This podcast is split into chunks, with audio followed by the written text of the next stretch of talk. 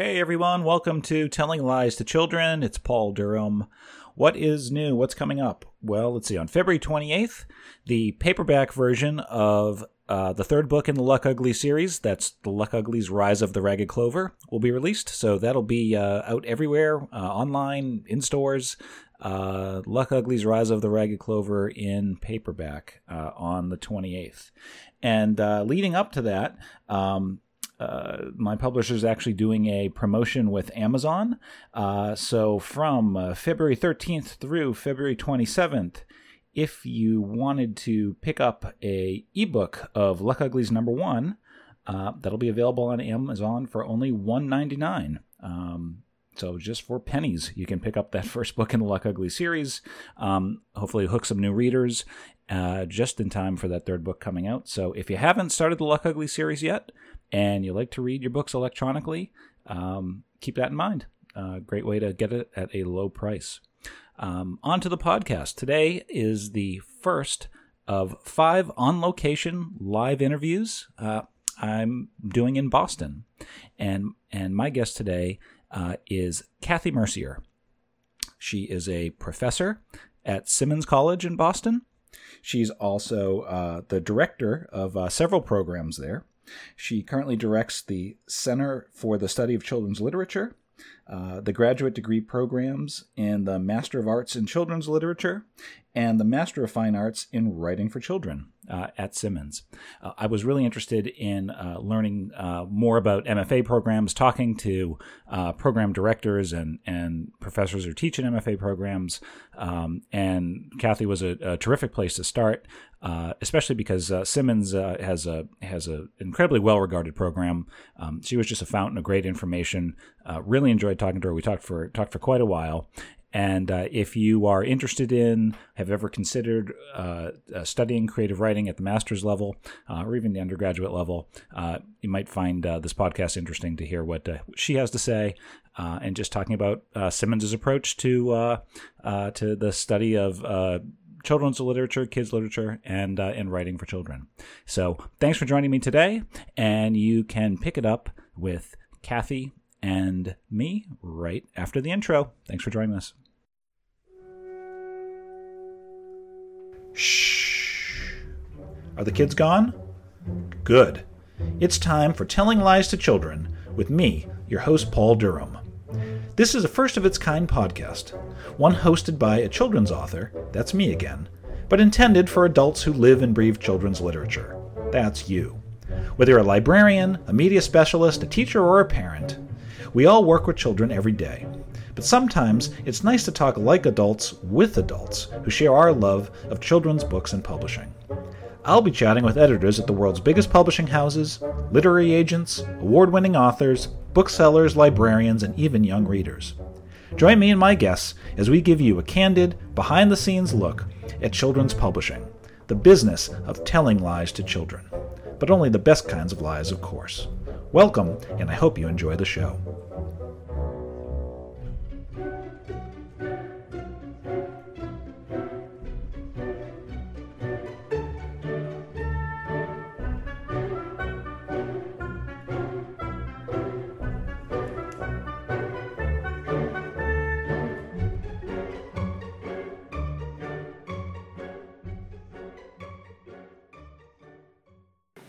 All right, Kathy, we're okay. started with the podcast. Great. After talking for like 25 minutes. I know. Yeah. so now we start. Well, I always I always cover the good stuff, and then we and I'm like, oh, we should record. Uh huh. Yeah. Yep. Well, thanks for having me down. Thanks for being here. You're on sabbatical, and yet you're here talking to me. So. Yeah. Well, and, and, I'm here too because we have a visiting instructor um, teaching a weekend course. Who I just met. Course. Yeah. And, and you just met her. Yeah. And she she comes in once, sometimes twice a year to do a weekend course in nonfiction. And so the grad students, there are, she has 15, I think 15 grad students this semester. Mm-hmm. Some of them are writers, some are, you know, librarians or teachers or critics or booksellers, and but they're all studying narrative nonfiction. Yeah. In this kind of crazy, intense model where they get an hour for lunch and they, and, and that's where and that's where they jump in and, and, and that's where they jump in. Wow. Yep. Very yep. cool. So, so now you're full residency here. Is that the is that the? We are full residency, right? Yeah, yeah because we run a Master of Arts program, mm-hmm. which was first, and yep. we, we've had that on our books for 40 years, and then isn't it awful. I can't remember how long ago we started the MFA. Maybe 15 years, maybe a little bit longer. Probably 15 years ago. we'll say 15. Yeah, and we started the MFA largely because we had people within the writing community who came to us and said, you know, y'all should do an MFA program. And I said, you know, Vermont's really good. Why would we, why would we try to do something? And they said, well, Vermont's really good at a low residency program. Right. And you are not that. And there are things that you do in the MA program and the kind of critical background that you ask students to have, the ways in which your students come from across professions, but they all have this inquiry about children's lit that they share no matter what they're doing with it. Um, and the way that your program focuses on the book, not on the reader that's what writers need. And so there's a real place for you. And we kind of hemmed and hawed and thought, oh, you know, I don't know, I don't know. And then we put together a group of, you know, five or six writers and publishers and marketing people and editorial and kind of just pumped them for some ideas and mm-hmm. looked at what a program might look like. And the one thing we heard over and over again was keep what you like in the MA program, keep what you do well, and then add other pieces for the MFA. And so it's worked yeah. graduated some great people doing really, I think, really interesting work. Yeah, and yeah. and I think I'm actually I forgot to mention this earlier, but I think I'm actually interviewing one of your grads. Oh, um, Mackenzi Lee. Yeah, Mackenzi's one of our alums. Yeah, yeah, yeah. Mackenzi's great. Yeah, she's so really. I'm gonna catch she, I mean, she had kind of a, a, sweetheart story in in how she came to publishing and all that, but mm-hmm. that it, she's so good. She's yeah. so so so good at what yeah, she. I haven't I haven't met her yet, so we're gonna get together. Oh, you'll like her. She'll, she'll be on. I think probably the next, one of the next. Episodes. Oh, good. Yeah, good. Yeah, she's um, yeah, Kit Mackenzi in her second year in the program, I think that would be right, um, was my TA in a freshman writing course I was teaching. Mm-hmm. So it wasn't a course in children's lit, it wasn't a grad course, but occasionally I love to just work with first year students because they think about and see the world in a completely different way. Yeah. And because I'm at Simmons, they let me teach children's lit in that first year course. So it's not a course in children's lit. Mm-hmm. It was a course. What did Mackenzi and I do? We looked at stories of childhood and how they shape how narratives about children actually then shape childhood. Um, so she was a great TA. And then at the very, very end of the class, we made students share their research with us. They had to do research presentations. And I said to Mackenzi, okay, they had to do theirs. You have to do yours now. And so she got up and gave a reading of her work and talked about uh, the dark material. No, I, she changed the title of that book a couple of times. So I can't remember the title of it you would probably remember. Do you remember the title? It's Monster something. Mon- His Monster. Yeah. Yeah. Okay. Yeah. So Mackenzi, I'm sorry if you're yeah. listening. Um, so my we're, Mackenzi. We're, we're going to wrap it all up. And Mortified, but I knew it under other titles first yeah. when I first read it. So. Um, this monstrous thing. That's it. Yep. Yes. Um, so, th- so they heard different pieces of that. And we're really excited because, you know, I was a much older person in class and Mackenzi was four or five years older than they were. Maybe, maybe more than that, but she mm-hmm. looked four or five years older. So you could see this whole class of first year students get really, really excited that, right. that somebody so close to their own age was going to be published. And this was a great story and it was really engaging. So right. that's fun. So how do you find, so when, when students come into your MFA program mm-hmm. or, or your master's, I mean, I know the master's mm-hmm. program is, is somewhat different. Um, what kind what's the, what's their mindset i mean i'm sure maybe you can't maybe make a generalization but is, is their mindset that there is everybody absolutely looking towards publication are they really looking forward towards the, the rigorous academic exercise of of studying literature and and dissecting it and learning it and writing or um, what's what's your sense? It's both mm-hmm. and none and everything in between. Right? Yeah. So some students are coming because they really, really want to write. And the MFA program has four courses in writing, mm-hmm. but they may not. They may feel that they want to write for children, but not really know what that means. Mm-hmm. They've been reading books as kids, so they've kind of targeted this area, but they haven't ever studied the stuff before. So they right. know that they need that wider background before they can they can pursue their own art. Mm-hmm. Um, so I think that that's one group. I really really want to write. The, that group also understands that the last two courses in the writing sequence are independent mentorships where they work one on one with editors or agents. Mm-hmm. And so we see a lot of people who come and say, I want to come to your program because I have a manuscript I want to finish. We're not the right place for them, right? Because we're not about finishing that one manuscript. Their two mentorships have to be new work, work that they haven't worked on anyplace else. So they're starting from scratch for something, which is kind of cool and yeah. really fun. So they, I mean, they might have had a seed of an idea. They might have, you know, sort of a, a, draft in mind or a draft in kind, but they're really, really starting and taking up with something largely new. We also see lots of students who know who have background in children's lit, mm-hmm. who know that they want the critical, the depth of the critical work, mm-hmm. um, and they also think they might want to write. Mm-hmm. They may not be sure they want to write. Right. Some of those students know that they want to be academics, mm-hmm. and what they want to do is to teach creative writing. Mm-hmm. So one way you move into teaching creative writing is is through being a creative writer and through publishing. We also see a couple of MA students every now and again who know they want to go into working as agents or as editors, and they feel that it is best for them for whatever kind of shape they see their career is not spending time doing nine courses in the academic world in children's lit, but instead doing four academic courses and four writing courses so that they too can feel what it's like to be getting critiqued by somebody else, so they can understand from the inside what the creative process is all about, and they believe that will make them better editors or agents. Yeah. One of the things that's really interesting, we talked a little bit about it before we started recording, of course, but we'll get to get back to the good stuff yeah. now. And also, um, I read, I think I was reading this online when I did some background research. It seemed uh, the idea that you you do have a mentorship with editors and agents. Mm-hmm. Um, it sounds like you do put some emphasis uh, or at least some, you give the students some exposure to the practical sides of publishing. Oh yeah, which I think is, I, am coming from a law school background. Mm-hmm. I, this is my one of my mm-hmm. personal pet peeves when it comes to higher education that that is is so. Um, in the cloud, so hands off, so theoretical that it doesn't mm-hmm. give you any real sense of what, what the actual world is like. Right. And, and, what, what I what I got, at least reading and, and chatting with you a little bit, is that there's actually a real um, practical publishing world component that, that's right. built into your curriculum. Right. I, and it's built in in a couple of different ways. Mm-hmm. One is most MFA, all students have to take some kind of a history of children's lit course. Right.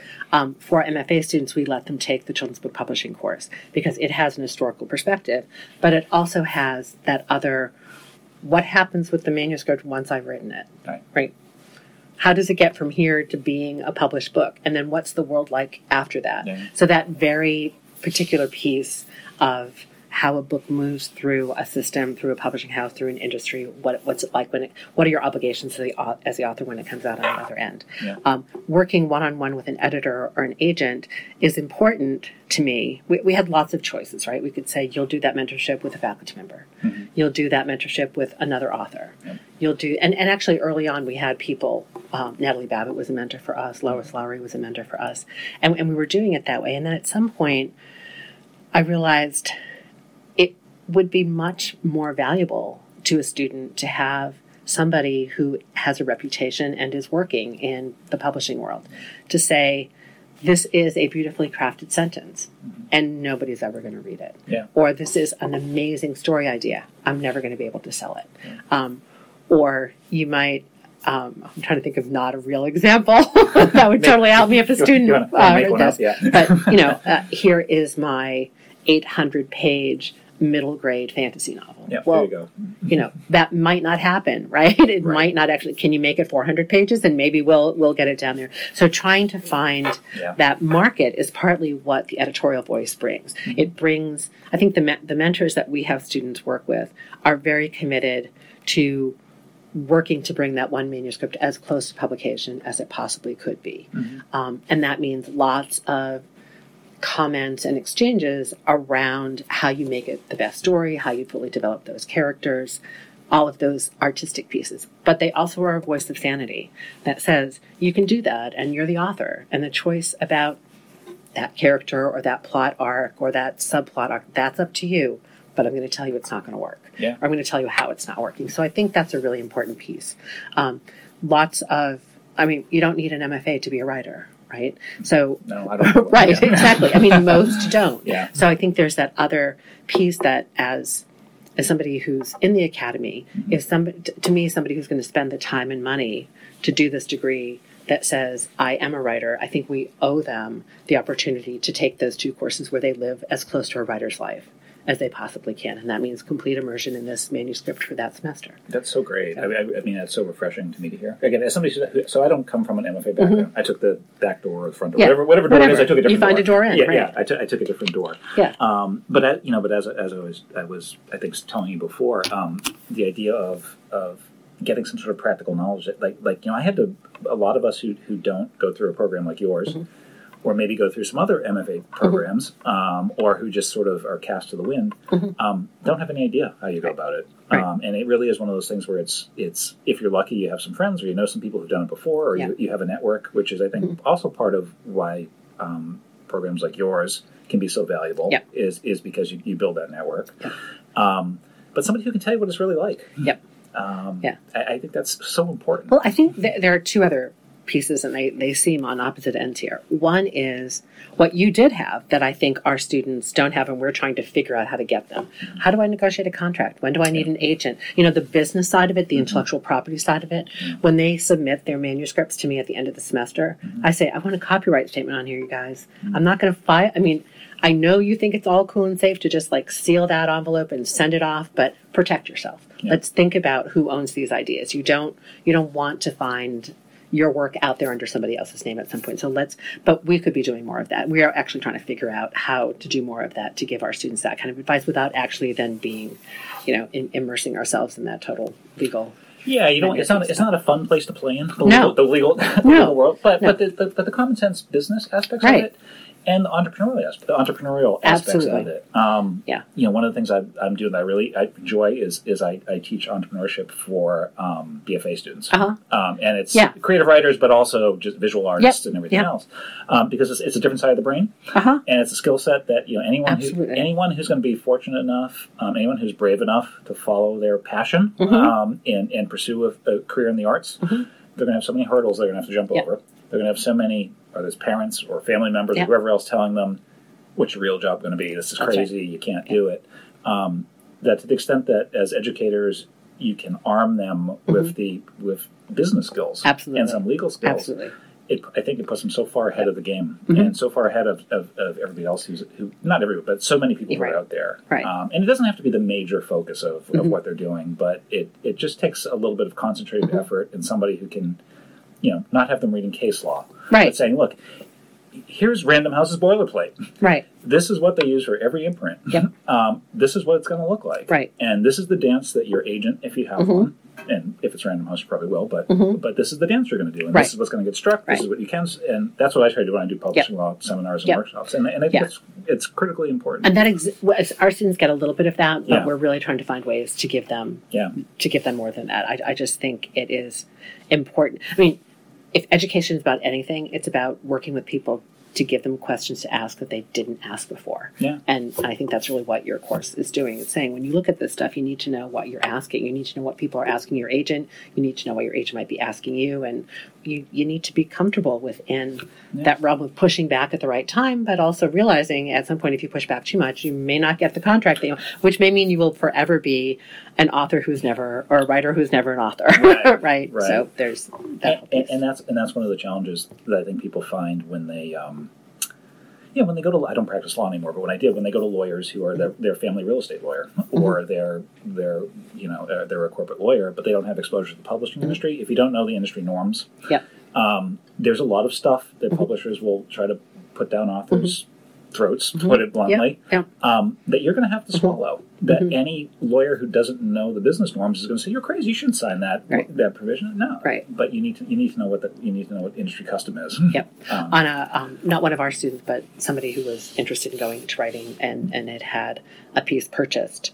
Um, came and talked to me, and she said, "You know, this is what they're saying they're going to do with my work," mm-hmm. and I'm just not sure. And it's okay, not a lawyer, not your legal advice, but it sounds to me like you're talking about a publishing model mm-hmm. that is about group editing and group writing. Mm-hmm. So it you want your book to be published, but you're going to do that by going into a room with a whole lot of other people who are also writing. I said that's a very different publishing model than the one that you have in mind where you're working with an editor. Yeah. So, so you want to investigate that here, and I gave her a list of publishers who do that. So mm-hmm. here's how that works here's how this works. You just need to decide where you're going to be because, and she really had no, you know, that whole, I had no clue that that kind of publishing happened. So, yeah, yeah. In, norms. Yeah, industry's different. And um, part of the reason I, why I was really excited and appreciate you taking some time to chat with me is because I think what's really interesting, obviously, is that you have a program that is focused on um, writing for uh, children, young young adults, yeah. um, which is unusual. Yep.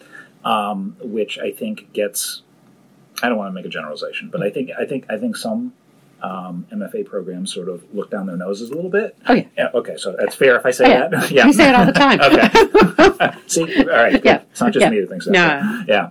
Um, which and, and I, I, think there's you know I think there's a bias against sometimes people hear that you're a, a children's author, um, and they assume that somehow they diminish you know mm-hmm. their your your abilities as a writer. Mm-hmm. Um, people who do that, I think, have it either don't read really great middle grade books, mm-hmm. which I think are you know, I'm biased, mm-hmm. but I think are yep. some of the best books out there yep. are books that are written in yep. the middle grade mark, the, the mm-hmm. really well done ones. Yep.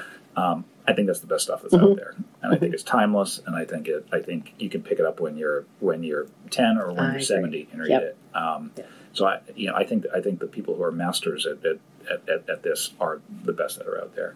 Um, so that is just. Mm-hmm. But I think there are programs that you know if you went in you wouldn't be well suited as somebody who wanted to be to write for middle grade or YA, right? And you went into that.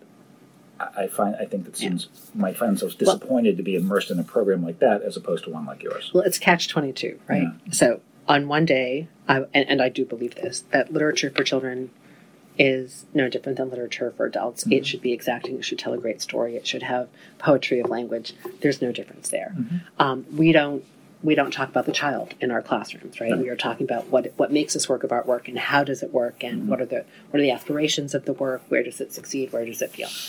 On the other hand, when yeah. it comes to an MFA program yeah. and the writers I see in our program, they I, I don't know that a generic MFA program knows how to teach writing for children because there is something different in that literature as well, mm-hmm. right? And and you know, and what is it? I think we spend a lot of time in all of our grad courses figuring out, well, what is that thing? Because it's not a they are less than we are, mm-hmm. right? There's that whole deficit model of the child that we don't buy into at all. Mm-hmm. So we don't want to talk down to kids. It's not yeah. that they can't handle gorgeous and beautiful language. Of course they can. Mm-hmm. Um, is it as simple as they have different set of life experiences but we also are removed from that. So how does one understand and return to those life experiences when one isn't living them and not do it in a yeah. condescending way? So i think all of that to me amounts to the real difference is somehow in the address. The the address of the text maybe that's the author maybe it's the whole book as a package but the address that that book makes to to a reader.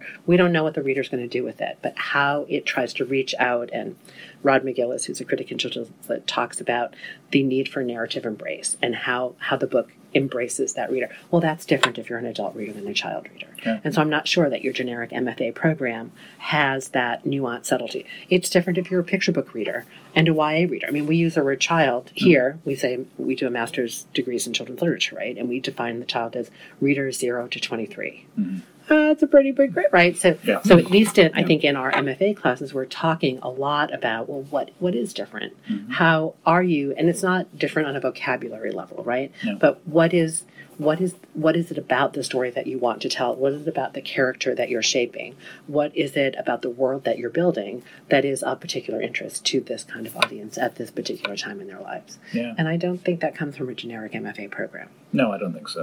No. Good writing is good writing no matter what but audiences is part of how that writing reaches out. Yeah, that's absolutely true. And, and, obviously, and then that comes into play again the, on the commercial side of it, mm-hmm. because I mean, you can you can write you know gorgeous, beautiful books that as an adult I will think is the I think it's the greatest thing I've ever read, right. and it doesn't mean that that kids are necessarily going to be captured by mm-hmm. it, or that a younger readers are going to be as captured right. by it. Um, right. So I understand, you know, from, yeah. and and I get into this push and pull with yeah. editors yeah, all the time, and, and, my colleagues do. It, it happens all the time. Yeah.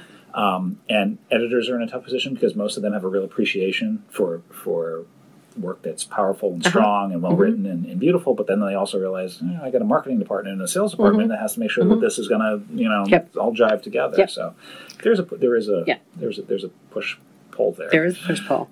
There is, and I don't it, I think you were talking earlier about how your work started writing for a particular audience, mm-hmm. right? And I think about Kenneth Grahame. I mean, Wind of the Willows started as the story he was telling to us. We hear that frequently, but there are also a whole group of people for whom this is, and this is the C.S. Lewis world, right? Mm-hmm. This is just the right form. Mm-hmm. There's something about the form of a middle grade novel yep. and how it's paced, and you know, whether it's episodic on, or or really individual chapter building, or there's something about the young adult high fantasy novel. There's something about that form that is the right shape for the story that I need to tell. Yep. Both of those have to coexist, right? The writing for a particular audience and the writing through the form that then happens to find the audience. And I think you know MFA students are constantly critiquing each other's work, either yeah. in class or outside of class, from those perspectives. Yeah. Um, this might be beautiful. It's never going to be read. This isn't. This is a wonderful experimental novel. I hope you had fun with it. Who is going to read that book, yeah. right? Yeah. Um, I might read it because I love experimental fiction, but I'm not right. sure that that's right for a fourth grader. Right. Which doesn't mean a fourth grader couldn't do it. It just means may not necessarily be interested in doing it. Yeah, I, you know, I, am lucky because I get to talk with a lot of writers who, mm-hmm. and, and I try to talk with writers that I admire in some way. Um, and I'm, you know, again, I'm, I, have been fortunate to meet some that I, whose work I really, mm-hmm. I really uh, think is, is terrific. And um, you know, I think there's something to be said, and I, I try to do this myself. I don't you know, my early readers are my kids. Uh-huh. Um, originally, my kids are starting to age out of middle grade. Uh-huh. They're getting it, not entirely, but they're starting to uh-huh. get there. Um, but as you know, as I think we were talking about, I think I really think that that the best middle grade books aren't for kids; they're for everybody. Mm-hmm. Um, and and those are the ones that move me. So mm-hmm. so the kind of I, I, write the kind of books that I would want to read um, uh-huh. as a parent to my mm-hmm. kids. Mm-hmm.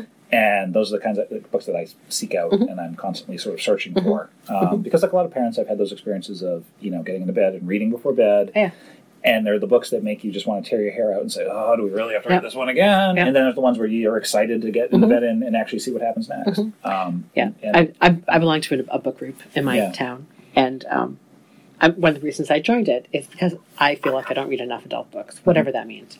And I said, so you know, I should, I should really, I should really read books, adult books. And there are some writers that I am passionate about. And of course, what's happened is I now bring young adult and middle grade writers right. to my, to my right. but, but whatever. And last night, I, I, you know, I crawled into bed and I pulled out the book that we're doing in my book club, and I read eight pages, and I said, oh.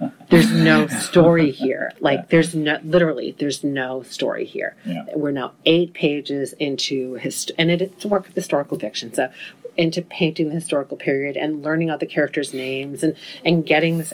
But I am bored out of my mind and I don't have the patience anymore. So I put it down and I picked up the next, you know, I picked up a middle grade novel and I said, okay, this actually, I picked up a YA novel to tell the truth. I picked up The Passion of Dolssa, okay, um, which by Julie Berry, which mm-hmm. I just, you know, and I stayed up and read 400 pages. Mm-hmm. I, I, was up most of the night reading and yeah. just loved it. It's, yeah. it's set at the time of the Inquisitions and it's about two girls um, who are 13 and 14 who kind of are coming at different places in this in this particular period. One of the things I love about that book is we don't have a lot of young adult or um, or middle grade books with characters who are characters of faith who mm-hmm. really have deep religious beliefs. Mm-hmm. And the, one of the girls that she creates in this book is deeply, deeply faithful. Yeah, that's, um, that's and it's very interesting to look at. Yeah. from that perspective. Yeah, it's an interesting dynamic that, yeah, that, yeah wouldn't have uh, wouldn't necessarily have occurred to me. Yeah. but it's but it was the character who was you know this yeah. other book I I understood what was happening, but I couldn't get mm-hmm. I just not what I wanted to fall asleep on. Yeah. But I loved the characters in this other book in right. Julie's book.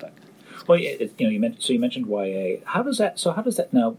You know, we can get into because you, know, you always hear old fossils like me say things like, "Oh, there was never any YA when I was a kid." It was of like, there was. Yeah, but, you just didn't know it. Yeah, you but yeah, right, you didn't know right, what it was, right? right I mean, exactly. you, didn't, you didn't have the you didn't have the, the conventional sort of distinctions that uh-huh. the publishing world makes, and, and the publishing world sort of cuts you know slices and dices mm-hmm. middle grade versus YA much more, I think, uh, black and white than it, Absolutely. it is than realistic. It really is. Absolutely. Um, but so with respect to with respect to the program here, mm-hmm. um, how do those sort of? I mean, obviously there's a there's if you take the picture book market, uh-huh. early readers, if you take middle grade, um, if you take YA, mm-hmm. uh, they're all there's there are different elements to each of those. Mm-hmm. I mean, clear you know clearly mm-hmm. uh, it's you know certainly the, you know if you go from picture books to YA, it's it's huge. But even right. even middle grade to YA, there are, there are distinctions. How, how do you guys do you guys address that in your in your mm, critical study, or yes is it just sort of not really? Um, well, yes and no. I mean, we're not really focused on audience and on readers. Right. On the other hand, that puts us at the mercy of those publishing decisions. Yeah, um, I would say so. We have a course in the picture book. Mm-hmm that really looks at the art of the picture book and starts from looking at um, students actually become artists and they have to do their own work. They, I, I, would be panicked. I would run screaming from the room. Many of them want to, but they get through it. Yeah. Um, so they do the artist in her studio really for the first three, four weeks class, and they mm-hmm. do the artist in his time, so looking at art history and children's picture books, and then they do the contemporary artist, mm-hmm. um, and end with a mock Caldecott. Yeah. So that is in the picture book. What is this thing called a picture book? What does it look like? What are the generic conventions of it? Or again, we're not talking about who's reading it. We're talking about the book itself mm-hmm. as a self-standing work of art. Yeah. But looking at that self-standing work of art means you're looking at things from board books up to Hugo Cabret, right? So yep. that whole wide range and talking about how they compare to each other. Um, in the YA realistic fiction course, we're looking only at YA realism. So we're, mm-hmm. we're sort of killing two birds with one stone. What is this thing called YA anyhow? What does it look like? How, What is it trying to do? And then we're looking at the conventions of realistic fiction. Well, those conventions of realistic fiction obviously can go back to the picture book and they can go back to the middle grade reader mm-hmm. as well. Every other course we have is really cutting across all of those age groups. Um, so the critical theory course, which is one I teach, might take uh, different critical approaches each week to we so we look at different crit- critical approaches. We read the scholarship in the field, and then we apply that work to two to four books that week. And it's a whole mishmash. Some of it's middle grade, some of it's YA, some of it's new adult, whatever that is. Um, a lot of early reader books. And I do think that to me, the early reader is the most interesting development in the last mm. couple of years. We're looking at nonfiction, we're looking at picture books, and all the ways in which those those things mishmash and cross each other. I mean, you don't stop being middle grade at 14, nor do you start being YA at 1401, right? I mean, it's 12. Right.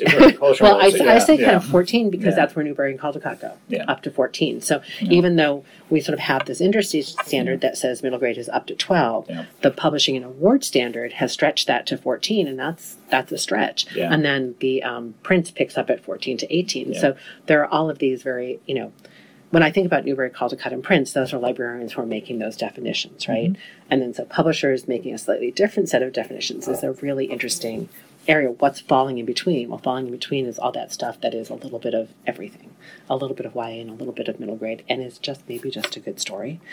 James Hillman, who is an archetypal psychologist, I quote this all the time, talked about um, children's literature as having the potential to restory the adult, mm-hmm. and he was talking about the ways in which adult fiction had become so experimental, so interested in form for form's sake, that it had lost the ability to tell a great story. And he yeah. saw in children's literature the ability to to restory the human spirit in the adult. And I think when I you know, kind of think about everything from picture books up to YA, that real commitment to story is what happens in middle grade. Yeah. I mean, characters are important, but Rebecca Stead's work is brilliant characters, but like story mm-hmm. is holding that sucker together, and yeah. you you can't extract it. I don't. I think there are great stories in YA, but but they but not in the same way that story is the glue that holds everything together in middle grade. I've I've often thought that um, storytelling and writing are two distinct skills. Sure. And that um, you can be a great storyteller, mm-hmm. you can be a great writer, mm-hmm. um, but I think the best let's call them authors, are mm-hmm. the ones who can blend the 2 mm-hmm. together. Mm-hmm. Because it's almost like you know, one without the other, it's an exercise. Right. Two together is to me what really makes the magic, right. makes the art. Yeah. Um, yeah. And uh, so yes, I mean, you know, story is, is so yeah. important, and and being able to being able to tell a story and convey one mm-hmm. that's compelling. Mm-hmm. Um, you know, in, you know, in some ways, that's that's almost our first, at least it, I, I find in, in my market, sometimes that's the first job is yep. to make sure you convey the story. Yep and then you know obviously you want to make sure that your writing um, is equally as mm-hmm. compelling. Mm-hmm. Um, but sometimes it doesn't have to be, mm-hmm. to be successful in in mm-hmm. in, uh, in, in the publishing world, which yep. is not necessarily a good thing. But that's a yep. topic for topic for yeah. another day. Yeah. Um, yeah, no, it's really you know you can tell from, the nature of my questions that I, I, I my head's always in commercial publishing, mm-hmm. um, which is not always fun. I'd like to mm-hmm. be locked away in my old chicken coop writing. I yep. mean, that's where I'd like yep. to be, and that's that's where I'm at my happiest. Mm-hmm. um, but then having to, you know, having to balance that, mm-hmm. it happens all the having to do something with it. That's yep. the that's the job, and that's that, that that's the gig, yeah, um, so to speak. It so it, yeah, so it's um, but it's an absolute. It's for me, it's an absolute joy.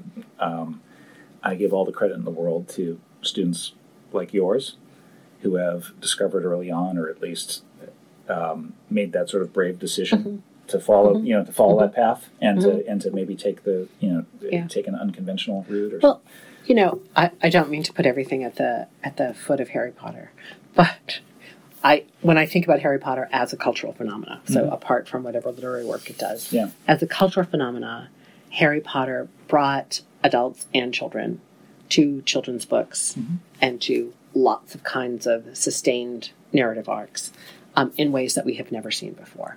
And I think a lot of our students and a lot of that I know really early on that I want to be a writer is mm-hmm. partly due because to those kids having grown up with Harry Potter mm-hmm. and having seen that you can tell great stories that go on forever and ever and ever. I mean, the, I think the cultural phenomena, it, we're, we're still feeling its tentacles um, in lots of, I think, pretty positive ways. Mm-hmm. We, I also get a lot of students who, um,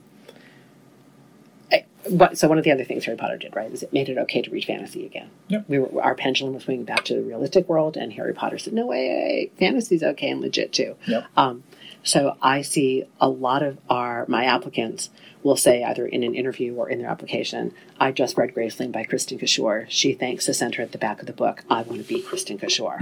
I'm sure we're going to see the same with Mackenzi. Uh, Mackenzi thanked you, you know, your program in the back of the book. I want to be Mackenzi. Mm-hmm. I want to be Greg Maguire. I want to be Jo Knowles, right? So those kinds of things are, um, you know, that that writers also take the time in their acknowledgments to say, this is the kind of stuff I appreciate. These are the people who got me there. I didn't get here alone. Are really changing not just the are, changing the kind of student who says, I want to be a writer, from seeing that as a solitary piece to seeing it as kind of enmeshed within a much larger community, which is cool. Yeah, it is it's cool, and, and it's not a um, it's not a solo endeavor. Nope. It is for it is at the beginning when you're yep. when you're first trying to well, although not again not if you have a community like like right. you can build here. Mm-hmm. Um, you know, for for writers who are sort of you know, taking the mm-hmm. the approach of I'm just going to lock myself away and try to write books and, and get it published. It is a pretty solitary endeavor until you get there, and then yep. you realize, oh wow, there's like a whole. This takes a whole team. Mm-hmm. There's a whole, you know, there's there's there's, mm-hmm. there, there's a there's a whole group of uh, publishers and editors and agents mm-hmm. in order to make this happen. Mm-hmm. Um, We're getting we um, at the end of every semester, students we have an, an MFA mentorship program, yeah. and this year the mentorship program is a pitch program. So we've invited um, an editor, an agent, and a faculty member. Yeah.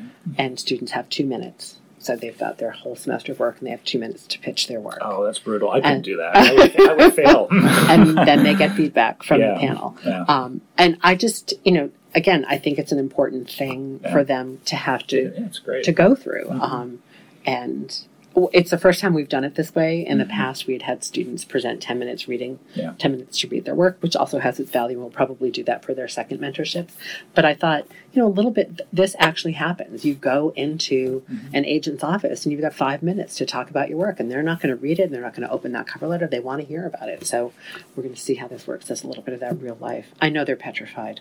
It's happening in 2 I'm, weeks. I'm I know I'm getting squirmy just hearing about yeah, it. Yeah, I know. Well, kind of I am, and I'm on the panel. I'm like, oh, and I don't, you know, yeah. So it'll be it'll be interesting to see. Yeah, but is, that is a great skill. I mean, yeah. it, it, it's hard because it, it, it's hard to, to get that elevator pitch right. if you don't have sort of the, the high concept yep. that you can sum up in yep. a line or two, yep. right? I mean, and that's really right. it's really challenging. But, to it, me, it's, it's, a good exercise. It's one of those places where yeah. you, for two minutes, you are alone. You are the writer. You are alone there pitching it, but you're yeah. doing it within an academic community of uh, you know who is also there to support you, right? So you're doing it with ten other people, so you're not out there alone.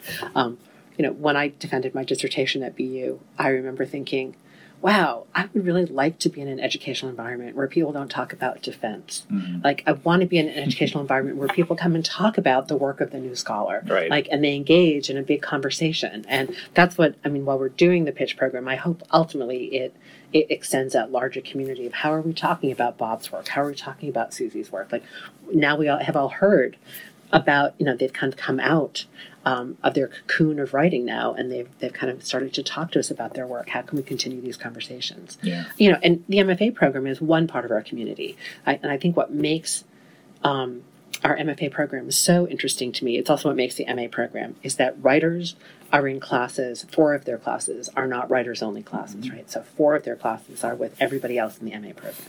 So writers are in classes with teachers and librarians and booksellers and would be academics and everybody else you can imagine involved in this field. So that means the writer, we might be talking about, I can't think of a single title. Um, yeah, isn't that awful? Not teaching. We might be talking about a monster calls because I love that. Okay. We in class we might be talking about a monster calls by Patrick Ness, yeah. and the writer will hear what the librarian thinks about that book, mm-hmm. and the librarian will hear what the bookseller might be thinking. The yeah. bookseller is going to hear what the writer's thinking. So those cross professional conversations around the book, I think, amplify everyone's understanding about their own stake in the ground vis a vis that book. That it's not, ju- I'm not the only person hand selling a book to a kid. There's a, a much wider community around there. Um, when I you know, talk about how language, when I can hear a librarian talk about how language in, is used in that book, well, that might make me rethink how I'm using language in my book. Um, when I hear about the person who's going into marketing, talk about how to market that book, well, that might change how I think about how I get books into my kids' hands in my school library. Yeah. So all of that, I think, really enriches um, and expands that kind of professional community as well. Yeah, that's really it, it, it's really that's really valuable to get that, those different perspectives. Yeah, that's great. Yeah, if you can get if you can get some of the some of the marketers and PR people in there, let me know. Oh because, yeah, because they're I don't know what they're thinking. Sometimes. Yeah, well, a number of, a number of our students will go into marketing. Yeah, it's so interesting. like, how did you decide you wanted to do that? And they see it as we're advocating great books. I mean, yeah. our job is to put great books in the hands of teachers and librarians. It's like, but what about the great books that you actually don't shoot? But you know, that's ALA, and I mean, I know ALA is coming up. I don't. I'm not going to Midwinter this year, but um, annual to me is always that big show of I go and I look and I say, what are they not selling? Yeah. What are they not? Why and why and yeah.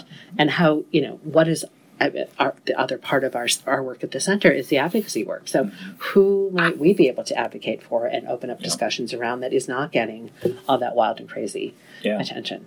And that's and that's great. There's there are so many uh, amazingly talented authors out there yep. who have broken through in the sense that they're published mm-hmm. and traditionally published. Yep um, but people don't necessarily discover their work because mm-hmm. it, because either they're not getting pushed by the publisher mm-hmm. or it hasn't sort of caught on in that big way. Yep. But the librarians absolutely love them. Yep. And um, and that's you know yep. and that's uh, that's such a big part of it. Yeah. We talked just a little bit about uh, one more question for you yeah. because I know we're going to run out. Of, so you, I'm going to keep you talking all day. yeah, I, I could talk to you all day too. Late, late your meet, later meet for your she's, meeting. She's there. She's on the other okay. side. We have to do syllabi work. well, that's you know yeah. well, maybe it'll go a little long. But mm-hmm. um, one of the things I, I, think we started to again maybe before we started recording, we started talking a little bit about school visits mm-hmm. and sort of um, do you tackle it all in the curriculum? Um, obviously, you mentioned the pitch Mm-hmm. Do you tackle at all the idea of, of how, particularly children's authors, have to sort of present themselves and actually there's a performance aspect right. in what we do right. that's becoming more and more substantial right. and more and more important. Right. Um, is that something that you guys address at all? Do you so, get into it at all? so you you will, you'll laugh at this, and anyone who listens to this will laugh because it's such a typical Cathy Mercier answer. We do it from a theoretical perspective, but we are not yet. So so um, as we study work um, mm-hmm. by Roland Barthes, who talks a lot about the author. I mean, long live the author, the, the author's dead, long live the author, right? Mm-hmm. But who talks about the author not as an actual person, mm-hmm. but as a function and a function that comes out of the artistic project and, and kind of gives us this word called scriptor, word called scriptor. Like there's the person who scripts the book and then there's the person who performs the public role of presenting the book and advocating. So we talk about it loosely like that. In the writing classes, yes, mm-hmm. um, because our, our two writing classes are taught by people who are out there in public and writing, actively writing, and are performing yep. those roles as well. In the publishing class, there's a little bit. Could there be more? Absolutely. Um, you know, if I could make our program um, 10 courses instead of eight and add on, what I would add on would be more of those. I would probably add a series of two credit um, practical courses like the entrepreneurship course really really interests me.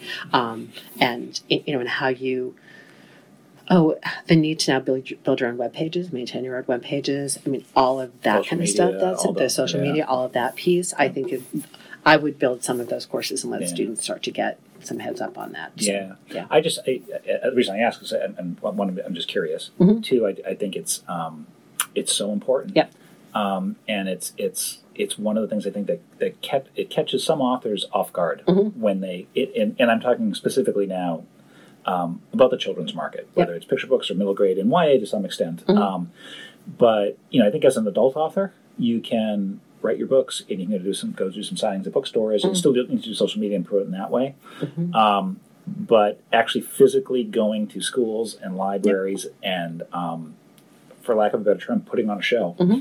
Um, for kids Mm-hmm it's almost yep. required yep.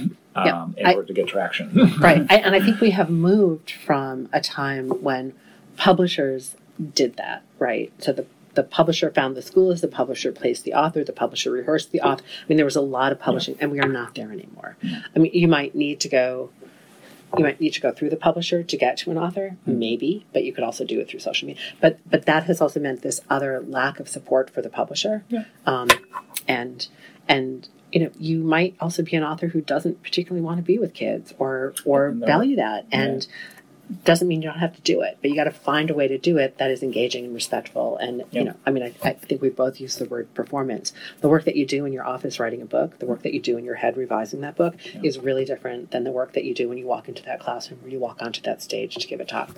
They are very different functions or parts of the same whole thing called children's book author. Yeah, yeah, and you have to engage them, and it, it has to be. It's part of you know what might excite you about talking mm-hmm. about your process of writing the book. Mm-hmm. Nah, that, that's not what you want to talk about when you're with. Uh, when, when and in some ways, you know, we always laugh because we I, I'm getting ready for our summer institute, and um, we want people to give 45 minute talks where they reflect on their work through our theme, right? So we know that we would rather have most illustrators, not all illustrators, but most illustrators do best when they're interviewed. Yeah. Because somebody else is giving them the framework to think about that. Sure. And but you know when you think about early illustrator visits to classroom they draw i mean it's an engagement that yeah. most word people are just envious of yeah. and you know you, you give the illustrator the pen and they're they're fine mm-hmm. um, yeah, and they aren't talking so much about process; they're showing the process. It's right there. Yeah, it's, it's right there. So they do, I, I do get a little jealous that they have that advantage. Where they, they, yeah, they can show up exactly. with, a, with a black sharpie exactly. and, a, and, a, and entertain everybody. Yeah,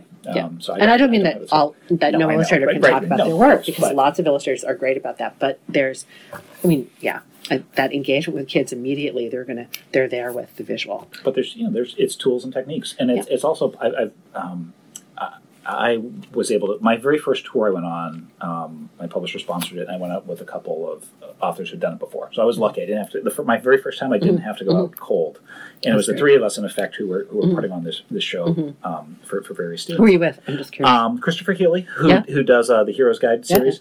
Yeah um, uh, Tom Watson, uh-huh. who uh, he does uh, uh sort of a little earlier, uh, Stick Dog, Stick Cat, uh-huh. um, which is funny. You know, he's the first one to joke that like it's there are sort of like these very simple Stick Dog mm-hmm. and Stick Cat mm-hmm. drawings. And he likes to joke that yeah, the publisher didn't even trust my stick drawings enough. They had to get another illustrator to come in and do, and do my stick drawings on top of what I did. But he does he does that sort of when mm-hmm. he goes to um, school visits. He does stick dog, stick cat. Yeah. love it. I mean, he was the biggest hit of everybody when, we, when we were out there. Um, but one of the things that, and, and I've had both of them on the podcast and we've talked mm-hmm. about this, is I've, I've always, I started listening to podcasts of stand up comedians. Mm-hmm. And they talk about how they go and they polish their craft and mm-hmm. they go from one place to another and yep. they, they try out the jokes and they see what works. Yep. And it's it's just a constant process of yep. engaging with the audience and, and, and, sort of seeing, you know, learn, you know, seeing who's reacting to what and is that mm-hmm. kid in the back falling asleep or do I need to, you mm-hmm. know, and, and testing it all mm-hmm. out.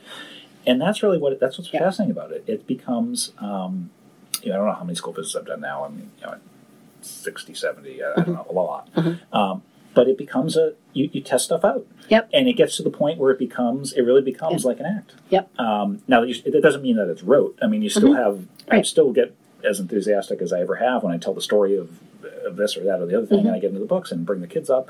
But it mm-hmm. becomes you, you have to you have to come up with something you know that's going to work mm-hmm. that you can go to, and it's like practice with anything mm-hmm. else. I'm you know like most writers, I'm an introvert. Yep. Um, but I put on. I, I can cover it up pretty well. Right. Um, and when I'm out there with kids, I, I have fun and I enjoy it. Uh, but if things go south, I develop the tools out of practice, not because I'm just a great on my mm-hmm. feet, but because I've, I've practiced and I know how to. I can turn things around. Um, and I think that's what a lot of a lot of aspiring children's authors don't know they're stepping yeah. into. Right. Um, right. Which doesn't mean you can't do it because if I can do it, anybody can do mm-hmm. it. And I know mm-hmm. a lot of people even more introverted than I am mm-hmm. who still manage to manage to mm-hmm. get through it and do it. Mm-hmm. Um, it's just people don't realize. Wait, I, this is part of being an author. Yeah. yeah. Yeah. I mean, I don't think it's all that different from teaching. I mean, yeah, when right. you teach, you have to know a text so well, so you rehearse that text over and over again. Yep. And for me, it's I need to know the text so well so that I can forget my own reading of it and listen to the reading the class yeah. is giving it. Right. So the more I know my material, the freer I am mm-hmm. to hear how other people are coming to the material, working with it, and then I can improv, right? Yeah. Then I can like bring all of those perspectives in and right. bring it back. The um, I once went to see Avi present and mm-hmm. I think it's because I was doing a lot of advising mm-hmm. then with schools about how to get ready for author visits. And I said, well, you know, I'm just going to go and Avi's going to be here. I'm just going to go and see him. Yeah. I mean, he had, you walk into the, it was at, uh, was that public uh, middle school in Newton, I think. Mm-hmm. It was an, it was an eighth or ninth grade classroom.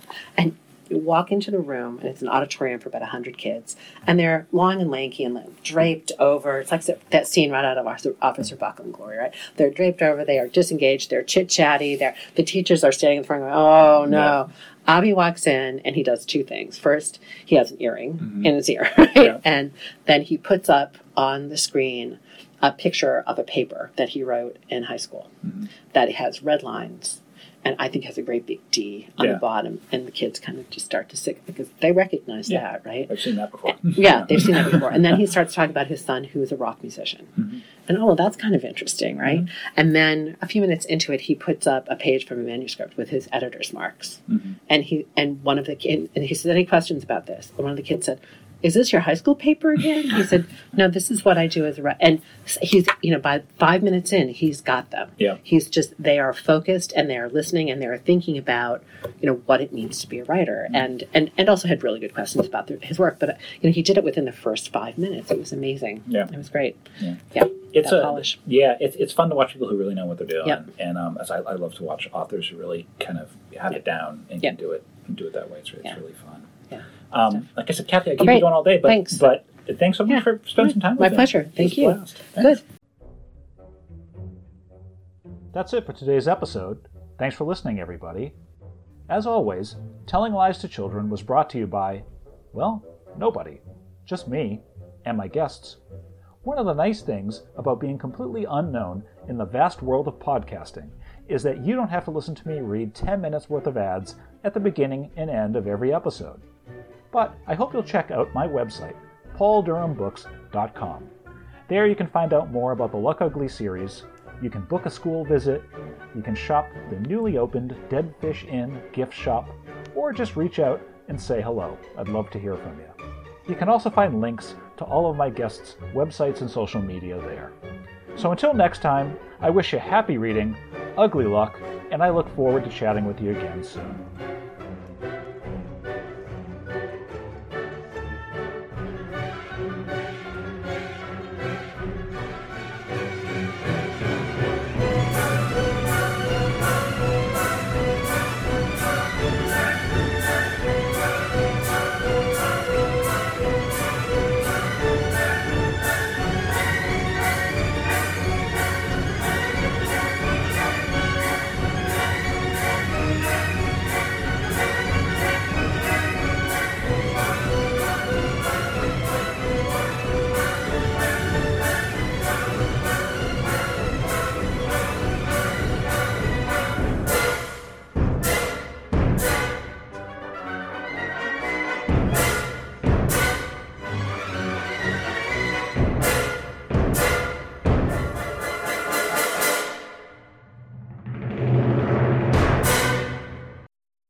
That woke you up. See you next time.